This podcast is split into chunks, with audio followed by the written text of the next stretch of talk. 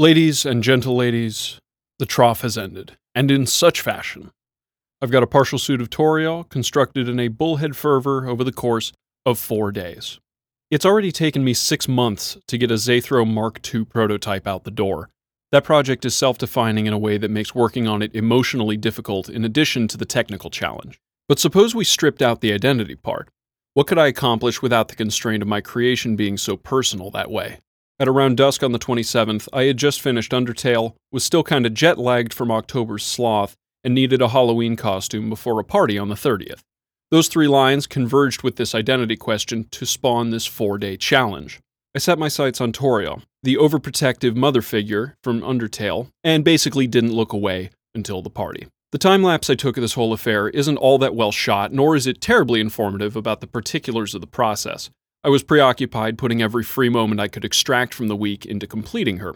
It took every minute I had as well. While I did get the head and the dress done, I had to use Zathro's hands and feet. Nonetheless, I got the meat of the project resolved, and that felt really, really good after a month of slacking off. Four days makes this sound like it took no time at all, but I think the videos below do a fair job showing just how much time that really is if you crank down and work for the duration. There's at least 30 hours of production captured in this footage. You can get a lot done in 30 nose to the grindstone hours. And then I have the two YouTube videos of me time lapse putting the thing together. And yet, this still feels like a profoundly fortunate achievement. I basically made a partial fursuit over a span of time equal to a convention.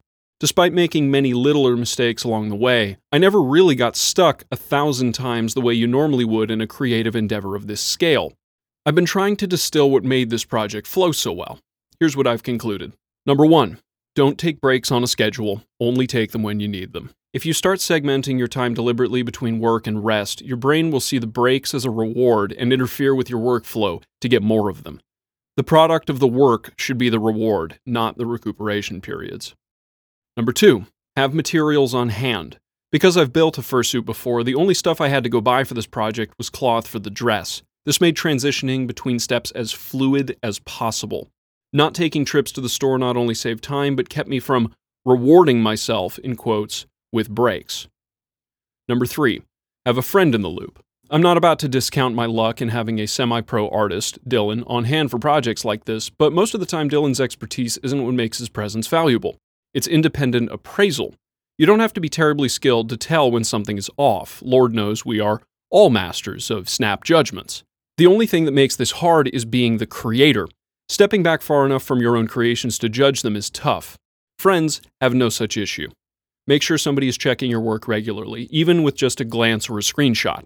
If you're afraid of what your friend might think of you during these judgment calls, you are probably trying to hide the very inadequacies this project aims to improve, which helps no one. You can combat this feeling by involving them in the project more directly or by offering to do the same for them if they've got something going on as well.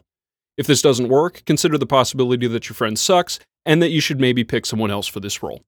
Number four, only do research to complete a task. I needed to look up a variety of things while assembling Toriel, but I never resorted to outside help until I'd given a problem my best and second best shot. It's important to get stuck first so you understand what you are really trying to solve.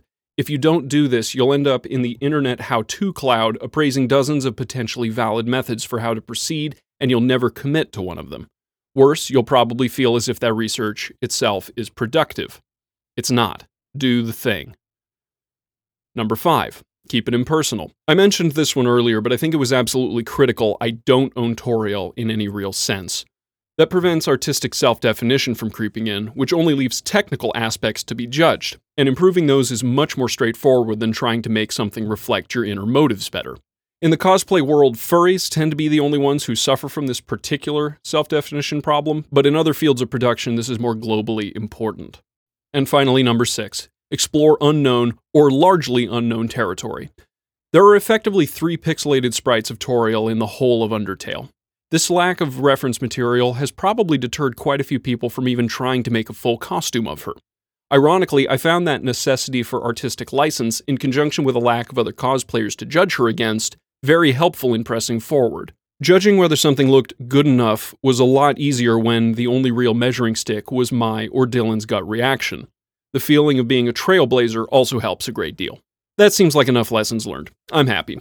Now I just have to find something else to work on.